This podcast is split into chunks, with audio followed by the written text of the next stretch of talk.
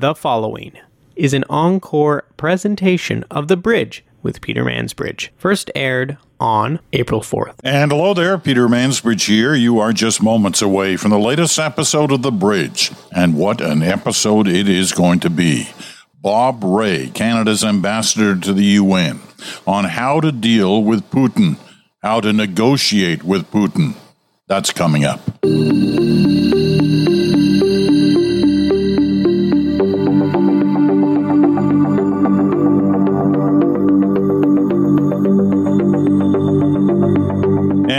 Peter Mansbridge here in Stratford, Ontario. Well, I don't know about you, but I woke up this morning to yet even more reports, allegations, and proof of what the Russians have been doing in certain parts of Ukraine. And it is awful. It's ugly. It's horrific. We've seen the images of bodies in the streets. We've seen the images that those bodies are citizens, civilians, not army, not Ukrainian army, just ordinary people.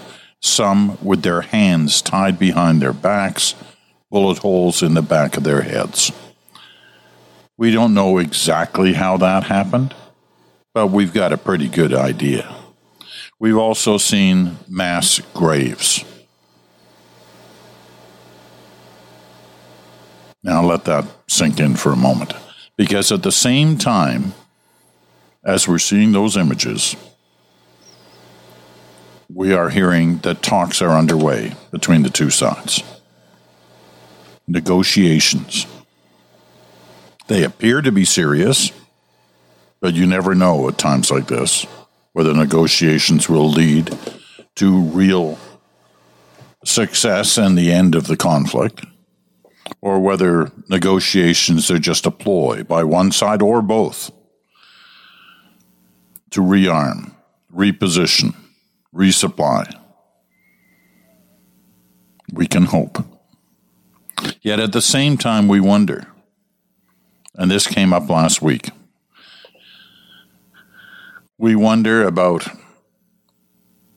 just how you can sit down across from someone or those who represent someone who's a war criminal. There appears to be no argument about that among the members of a world body like the UN, all of whom have, have spoken individually about Putin being a war criminal.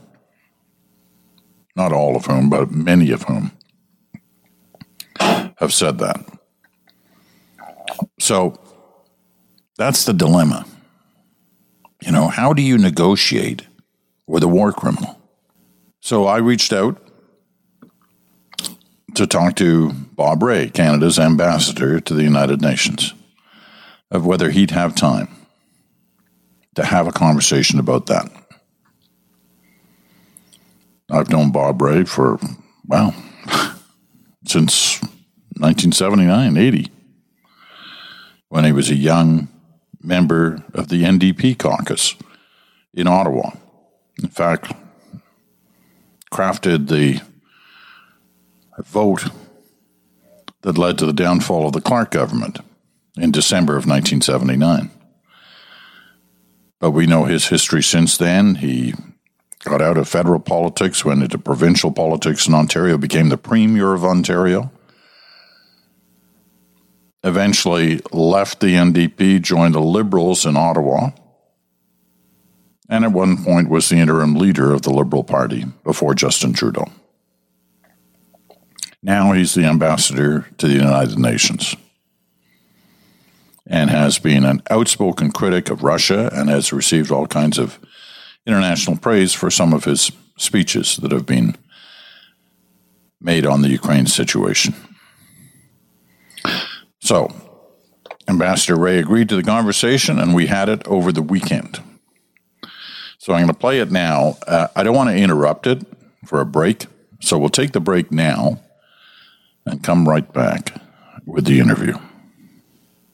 That's right after this.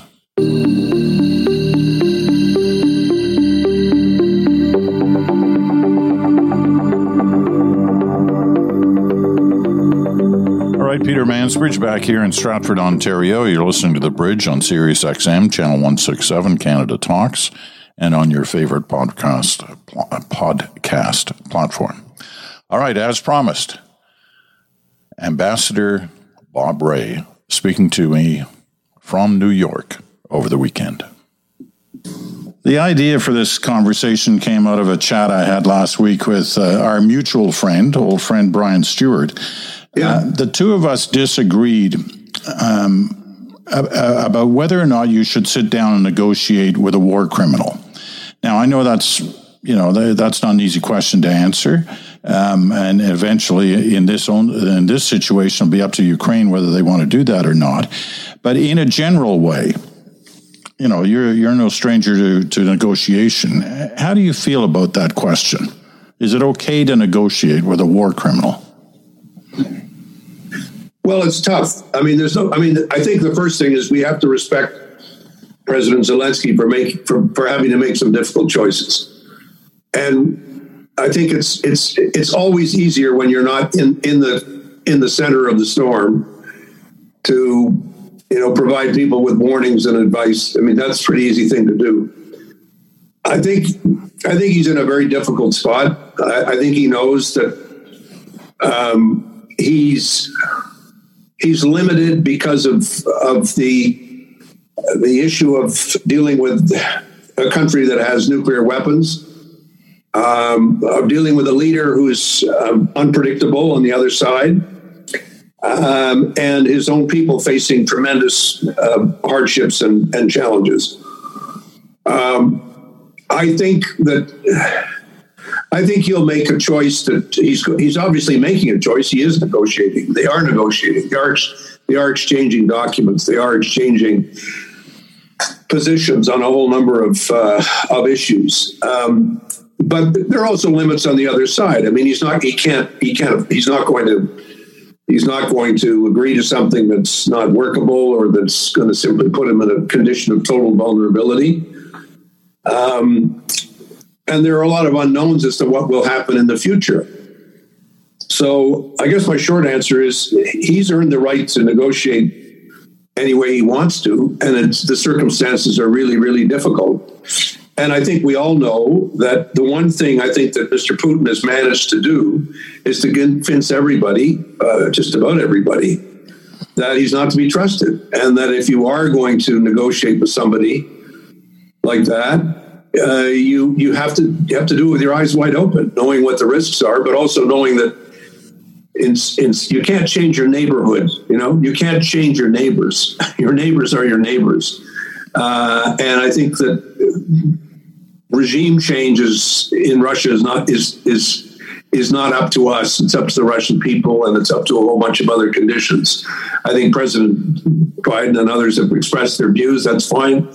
I don't I don't personally don't have any problem with them expressing frustration and and their feelings, but I think one has to recognize the reality that he is there, um, and he is he is. Uh, if you're going to make peace, you make peace with your enemy, and there's no question that that's what he is. Okay, well let me let me try and argue it from the other side for a second. Sure, um, sure. Because I, I, I, get all the the positions you put on the table, including, I guess, one of the most important ones is you know, Russia is a nuclear nation, and it is the big difference between, you know, World War II, which people tell me to stop comparing anything to because it's too long ago. But in World War II, Churchill, you know, unconditional surrender. Roosevelt, same thing. They wouldn't do anything other than that. Uh, but nobody had nuclear weapons at that point. So uh, I, I understand that difference. But I still have a hard time coming to grips with sitting across from the table you know, with the representatives or directly with the guy himself, of someone who authorized, uh, as, and I'll, I'll, read from the list of all the things you said at the UN, you know, illegal invasion, uh, unprovoked aggression, um, no repentance shown at all, a violation of uh, the UN Charter, um, premeditated destruction of entire cities, the bombing of hospitals, schools, slaughtering of, you know, uh, children, pregnant women, the elderly, and you're saying, "Okay, I'm going to sit down with this this guy and uh, and see what I can give him so we can end this." It just sounds it, it sounds ridiculous. Well, I guess the question is, what's the what's the choice on the other side, right? I mean, it's and this is not an academic discussion. They are at war at the present time, um, and I think that everything that I that you've said, I that you quoted me saying is is is what I've said and what I believe to be true. And I, I think it's unarguably true. These are facts. These are not opinions. Um, at the same time, you have to say, well, what's the choice? The choice would be to continue um, a war. Ukraine doesn't have the ability to take the fight all the way to Moscow. I mean, let's get let's get real. Uh, NATO has no appetite to do that either at the present time. Um, so, what choice does he have? Um, he's he's left in a position where uh, it's a very it's in a very tough balance at the moment, and I think the next two or three weeks, from a military standpoint, if there's no ceasefire, and if there is no ceasefire, then then we don't know whether the military campaign will go really well for him, uh, for for Zelensky or and Ukraine, or whether the Russians will make a significant pushback. Um, I certainly don't believe that the Russians have, have decided that they're not going to. Uh, they're, they're not abandoning the, what they think is their right to invade anywhere they want to invade. For me, the most troublesome thing about doing a deal with Putin is it's not as it's not so much all of the things that you've described as bad as they are. It's something that I think is fundamentally dangerous about his thinking, and that is that he doesn't think Ukraine actually has a right to exist as an independent country. He doesn't believe that there is a separate sovereign difference between Ukraine and Russia. He believes that their destinies, their histories are mixed up, their culture is all mixed up, their languages and religions are all mixed up, their peoples are all mixed up, and therefore their destiny is mixed up. And that's what he's written a lot about. He's written a lot about this and spoken a lot about it, quite emotionally. And and the problem with with doing a deal with somebody like that, the challenge is that uh, I don't know to what extent one can say, and now, of course, he's going to turn around and say, well, of course, I recognize the independence of Ukraine. Of course, I recognize it's a completely separate country. And of course, I'll keep my hands off. I won't interfere. I won't have spies running all over the place. I won't. I won't be doing all kinds of things to upset the apple cart. I won't be trying to de- destabilize the government of Ukraine. I'll be doing all of all. It'll all. It'll all turn. And I think that to me is the most difficult, um, challenging nature of the negotiation of the discussion, because um, Putin has a different view, and I, I, I that's where I think of just you say can you trust the person with whom you are doing a deal? And, you know, when Chamberlain did his deal at Munich, I think he felt that he could trust Hitler. That he that he said, I, I, think we've got a deal here. I think we can live with dismembering Czechoslovakia. I, have talked to him. I've discussed with him. I've shared. You know, I think he he he he believed that, and many people in England at the time didn't believe it. Churchill didn't believe it. And, and so a year later, the world was at war. Munich was in March of 1938, and we were at war in September of 1939. And I know that, you know, we're not supposed to talk about history because people aren't interested anymore, but I think we have to talk about history. And, and the reason that, you, that Chamberlain could never trust Hitler was because he made it clear what his ultimate objective was, which was more and more land, more and more territory that, that he that belonged to him, that had historic ties, and and that's really where the analogy or the the comparison has always been in my head with respect to uh, Putin, because he, has this sense that Russia was robbed by the collapse of the Soviet Union, that it should never have should never have happened. That was a terrible tragedy that all these republics leaving was a terrible mistake, that granting independence to Ukraine was a terrible mistake. Um, and I don't think he's ever changed his mind. I don't see any evidence to say I used to think that, but I don't think that anymore. I don't think he thinks. I think he thinks it's. I think he thinks Ukraine is still his, and it, it, he's entitled to it. And if he thinks that, uh, about Ukraine, he's going to think it about the Baltics, the wherever you know, whichever yes, ones of the that's former. True. That's true. But the I question mean, he'll, go back to Alaska and say should, that should never have been given up to the Americans. That'll could, be next. Well be. it could well be. I mean, there's no there's no end to that logic. I mean, I think one of the best speeches given in the UN in the last two three months has been the speech from the from the um, ambassador from Kenya, who who gave a really good speech in the Security Council where he said, "Look." Um, we don't hold to these borders and I mean we're not we're not fantastically enthused about the borders and boundaries we were left by the British. They just sort of came in with a map and said, "This is you, and this is your neighbor, and here's your country, and this is what you got." He said, "But once we start to unravel this, once we come into the United Nations and we've got our borders and our territories and our lines in the sand, and the geography is established, the sovereignty is established." if we just come in and say, well, we don't, you know, that's that was then, we we still think we have this. There are huge fights in Africa over territory still. There's a lot of inter intercommunal conflict in many many countries. And uh, Ambassador Kimani said, look, if, if we start going down this path, it'll have no end. It'll it'll never stop. And and that's why it has to stop. And frankly, that's why this has to stop. I mean, we this this has to come to a conclusion uh, in a way that is unambiguous and absolutely clear. And have to be guarantees on all sides with respect to what is going to be protected.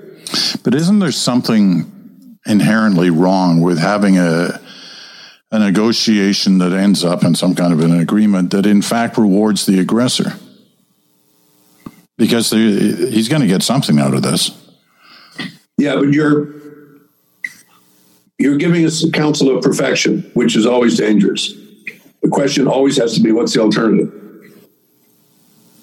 what's better what's better than this and it's always a matter of shades of gray and and reaching difficult compromises or frankly deciding no compromise is too difficult we can't reach it and i think we have to assume that the, the discussions are, are, are difficult very very very difficult. And i can i'm sure that in the minds of, of the people who are negotiating on the Ukrainian side, the kinds of questions that you're asking and the kinds of questions that Ukrainian people are asking are uppermost in their minds because they they they don't want to be back at another back either on the receiving end of another round of of attacks and bombs and aggression or alternatively um, having to having to cope with the impact of a, of a decision that is that is not sustainable. Whatever they whatever they land on and whatever the Russians agree to, um, they it has to be a sustainable agreement. It has to be one that's based on a sense of in the circumstances it's the best we can do. Uh, but it's not easy. It's a. It, I mean, it's, it's, it's, it's no one should think that it's easy. But I also I think the weakness in your argument, if I may be so bold as to say so, is that it's too um, it's too it's it, it's too black and white. It's too much based on this is the way it should be and shouldn't be that way because that's too that's morally wrong and this is morally right. Um, I think it's really hard to reach a principled agreement always on, in any dispute um, many kinds of labor disputes, all sorts of disputes. And people will always say, well, if I give that up, then I've given up the reason that I went out on strike, or I've given up the reason that I didn't settle two two months ago. And you say, yeah, okay, so then you move on and you figure out, well, this is this is how we do it. You know, my and I think my it also depends what what are the what are the rewards on the other side? What have you gained on the other side that you didn't have before? Right. And that's always what people have to have to weigh. I guess the re- one of the reasons why the argument that I'm putting forward to have a good conversation is black and white is because so much of what's been said in the last month has been black and white, depending which which side you were on. I mean, you've given some great speeches on the UN. So have others. They're pretty black and white. Well, I think the I think the facts are pretty clear. I think there's there's no question that the the, the conflict is, is, is, has fundamentally started by the Russians deciding to invade on the orders of President Putin. And he's made the argument uh, through his foreign, foreign minister that well, no, they never actually attacked. They were just continuing a dispute that had already existed in the Donbass because they were already having skirmishes and fights, and there were all kinds of issues. The Minsk agreement, and then they said it didn't work and it wasn't upheld, and lots of, and there has been a lot of fighting in the Donbass. They've lost thousands of lives on both sides. But this was a different thing. This is a different order of, of attack, which is why I think it was the General Assembly labeled it an act of aggression. And that's true. But that still doesn't mean that you don't have an obligation to say, how do we settle this dispute? Uh, in whilst while both governments are still in place. Um, and my answer is with great difficulty, but you've always got to try. And I think there are many people now who are trying. The Ukrainians and the Russians are talking to each other. Various people are trying to be helpful in getting them to understand better what each side really, really wants. And the United Nations is trying, uh, through the good offices of the Secretary General and a number of agencies of the UN, to get a humanitarian, a humanitarian ceasefire established that will allow for the saving of as many lives as possible in these terrible circumstances, which are which are just awful. Um, but it doesn't mean that the terms of an agreement uh, and a further settlement are easy. They're not easy at all. They're, it's tough. You, have led me to where I wanted to go in your in your talk about what the UN's been doing. I mean, um, I talked to Margaret MacMillan last week, and right. she was kind of equally puzzled about about the UN's role in all this. Uh, there were great hopes, obviously, at the end of the Second World War, just like there were with the League of Nations at the end of the First World War, that these bodies could could affect uh, change to the point where we would never be confronted by this kind of a situation again. Uh, and yet here we are. Not only here we are, but involving one of the, you know, one of the founding members, if you will, of the UN, uh, member of the Security Council, permanent member. Um, you know, basically violating the UN Charter, as you said. Now, and it, it makes one wonder, well, what's the point of the UN with something like this? But you're telling me that there's actually there's a lot going on behind the scenes that we're not we're not seeing or hearing about in terms of the UN's involvement in trying to find a solution to this situation right now other than the talks and, and, and, you know some great speeches in the General Assembly and some you know serious back and forth in the Security Council. There's stuff yes. going on, real oh, stuff oh, going on. Absolutely. I mean, first of all, let's all let's all just just take a deep breath and recognize that 1945 was not a perfect moment, um, and and one of the challenges that we have to face up to is that in defeating Hitler, we allied ourselves with Stalin. And I'll leave it to the historians to decide who was worse, who killed more people, who was more brutal, who was a worse dictator. But they're both both totalitarian systems, both dictatorships, both terrible abusers of human rights and of human life. And the more we learn about the period between 1920 and 1950, 1960, we realized just how many people died. I mean, Tim Snyder's book called Bloodlands on, you know, what happened to Eastern Europe between those years. I, I think it just documents and describes so clearly how absolutely brutal and ruthless these two tyrannies were. We did a deal with a tyranny. We did a deal with, the Soviets to, to settle the war and Roosevelt and uh, Churchill had all their meetings in Tehran and Yalta and different places and made deals and agreed to certain things, hard compromises, turned turned the other way, looked looked away, uh, and that's how we got the UN. UN was not an immaculate conception. It was it was not a pretty a pretty birth, and it was not a pretty compromise. Uh, so I think it's time for us to kind of look through, get, get throw away the rose-colored glasses for a moment, and just say we need to understand what happened and what that was all about. And and there was a huge amount of power politics involved, as well as an amount of principle and some other dreams. But in the course of which an organization was created, which is in a sense, different from the from the member states. There's the member states is what people call the UN, the General Assembly, the Security Council, all the organs of the UN. But it's also an organization that has grown uh, quite substantially since 1945. Um, UN Development Program, uh, UNICEF, World Health Organization, International Labor Organization. You, know, you go down the list of all the things that the UN is the UN as an organization is involved in dealing with vast, complicated humanitarian issues, movement of populations, uh, dealing with with uh, starvation, terrible conditions. Look at Yemen. We're not talking about Yemen today, but yesterday was announced there's a two month ceasefire in Yemen. Do you know how much work that took? Do you know how many people, how much effort, how much behind the scenes negotiation, how many people were brought together, how many countries were brought in, how many things happened? Huge amount of work was done. Secretary General doesn't get any credit for it, doesn't even expect any credit for it. But it, it, wouldn't have happened without him, without his leadership, without his ability to continue to talk to people and, and, and engage with them.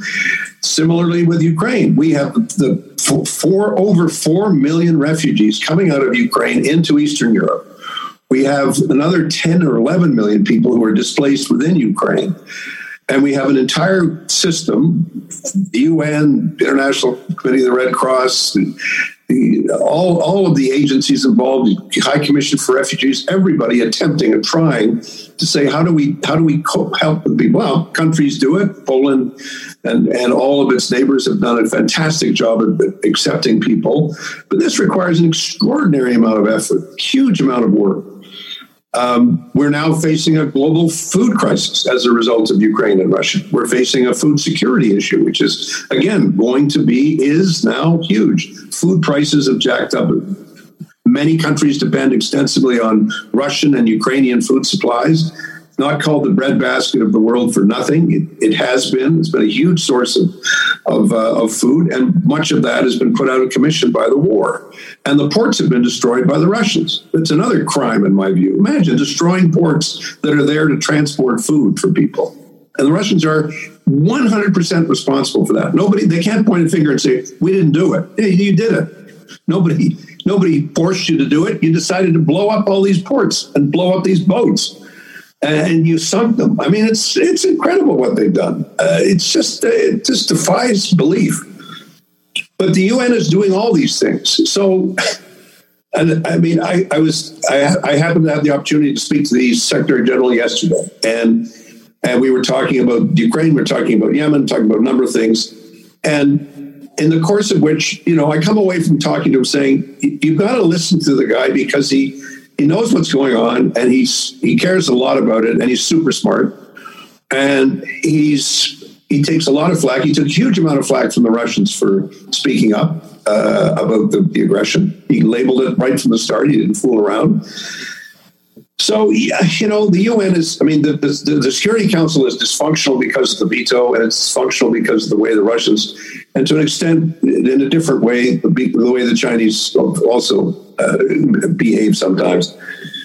But we still got to. There's nothing else in town. There's no other. There's no other institution out there at the moment. Um, so we, we there are lots of other smaller multilateral places, NATO, all sorts of other agencies that are out there. But we we have to try to make what we have work and work better and work effectively. And I mean, I know you've, you've commented on my speeches. I do a lot of stuff other than give speeches. I talk privately to people. I engage quietly with people. I can do that, you know, when I have to.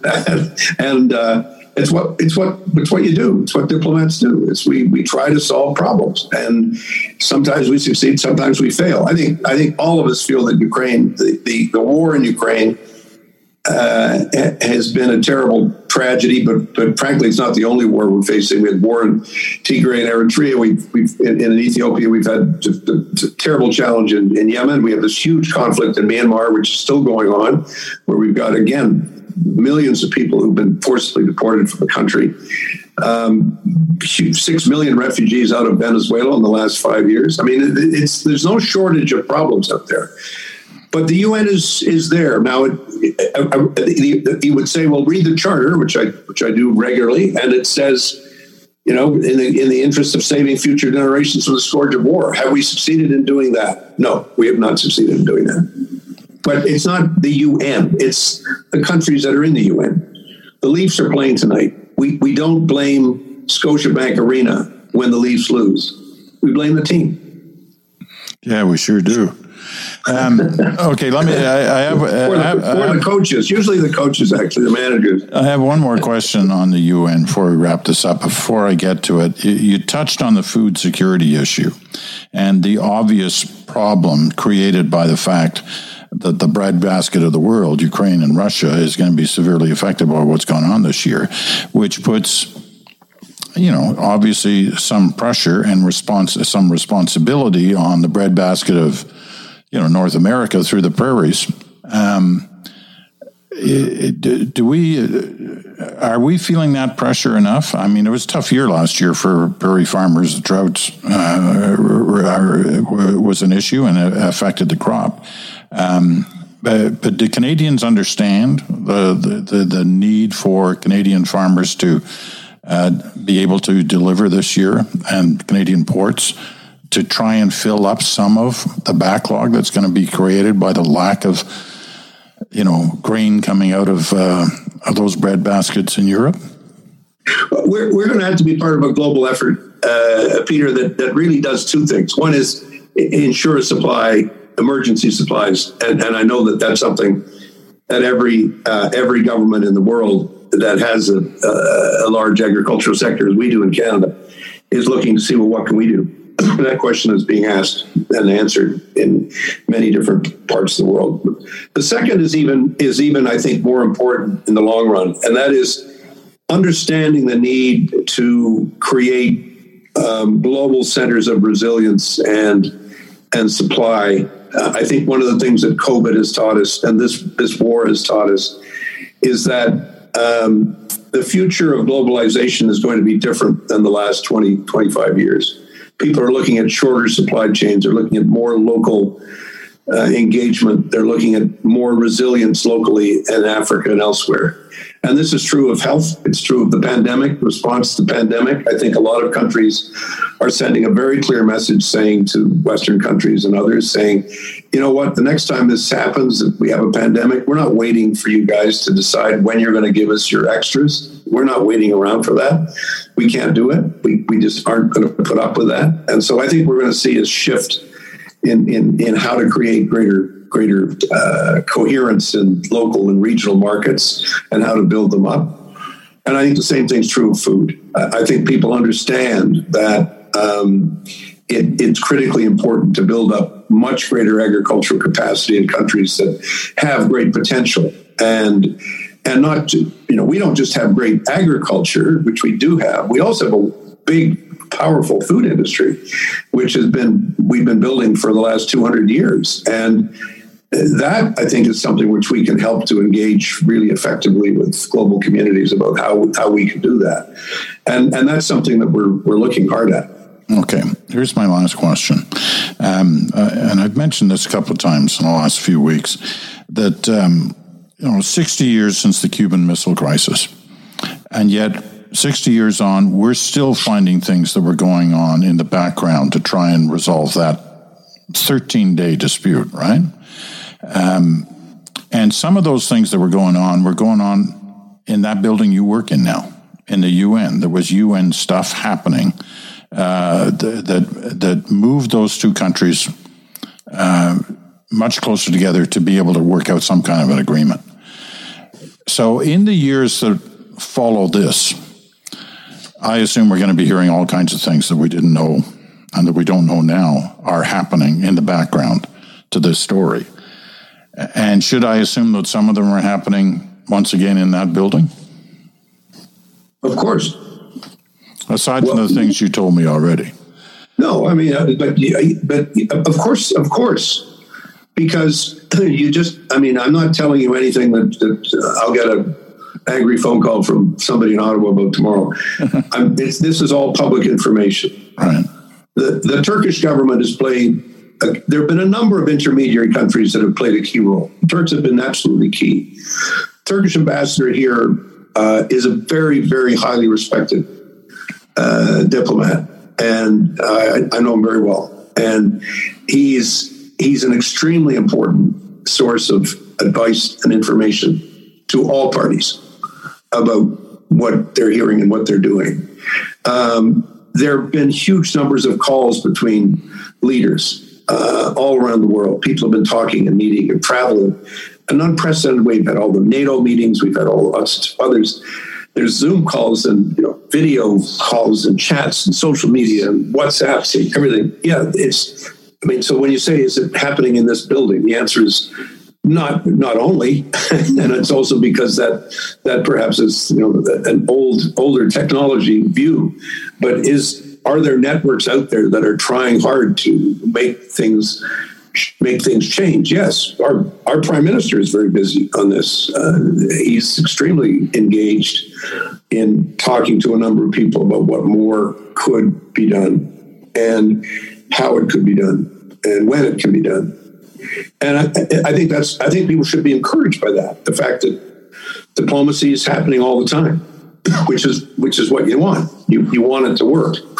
Um, and the key, of course, is with all of the with all of the communications going on, is to make sure that it's it's coordinated and that people people know know where where where to go and where where things can how things can come together. And I, and I think that's that's going to continue to be the case. I, I, think that will that's one of the encouraging things I think that I've seen the last the last three or four weeks has been not just the speeches are kind of the theater of what has to happen, and but there's a lot of other stuff that has to happen too.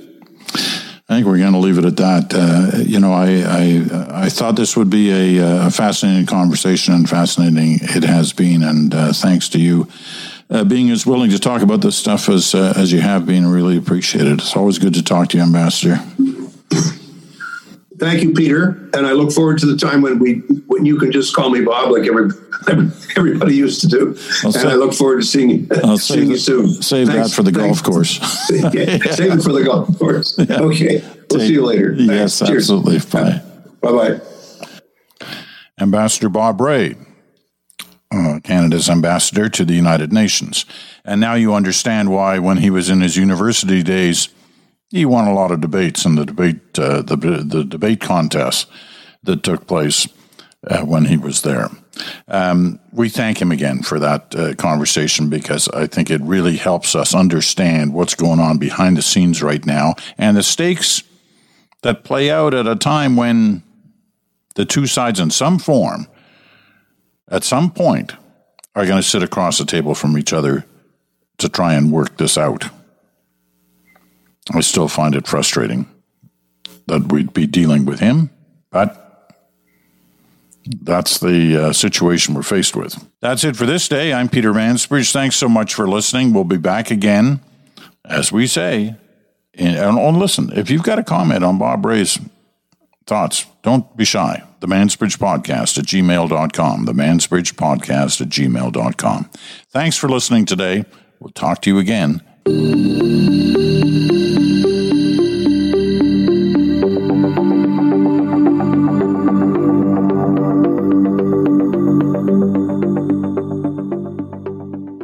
You've been listening to an encore presentation of The Bridge with Peter Mansbridge, first aired on April 4th.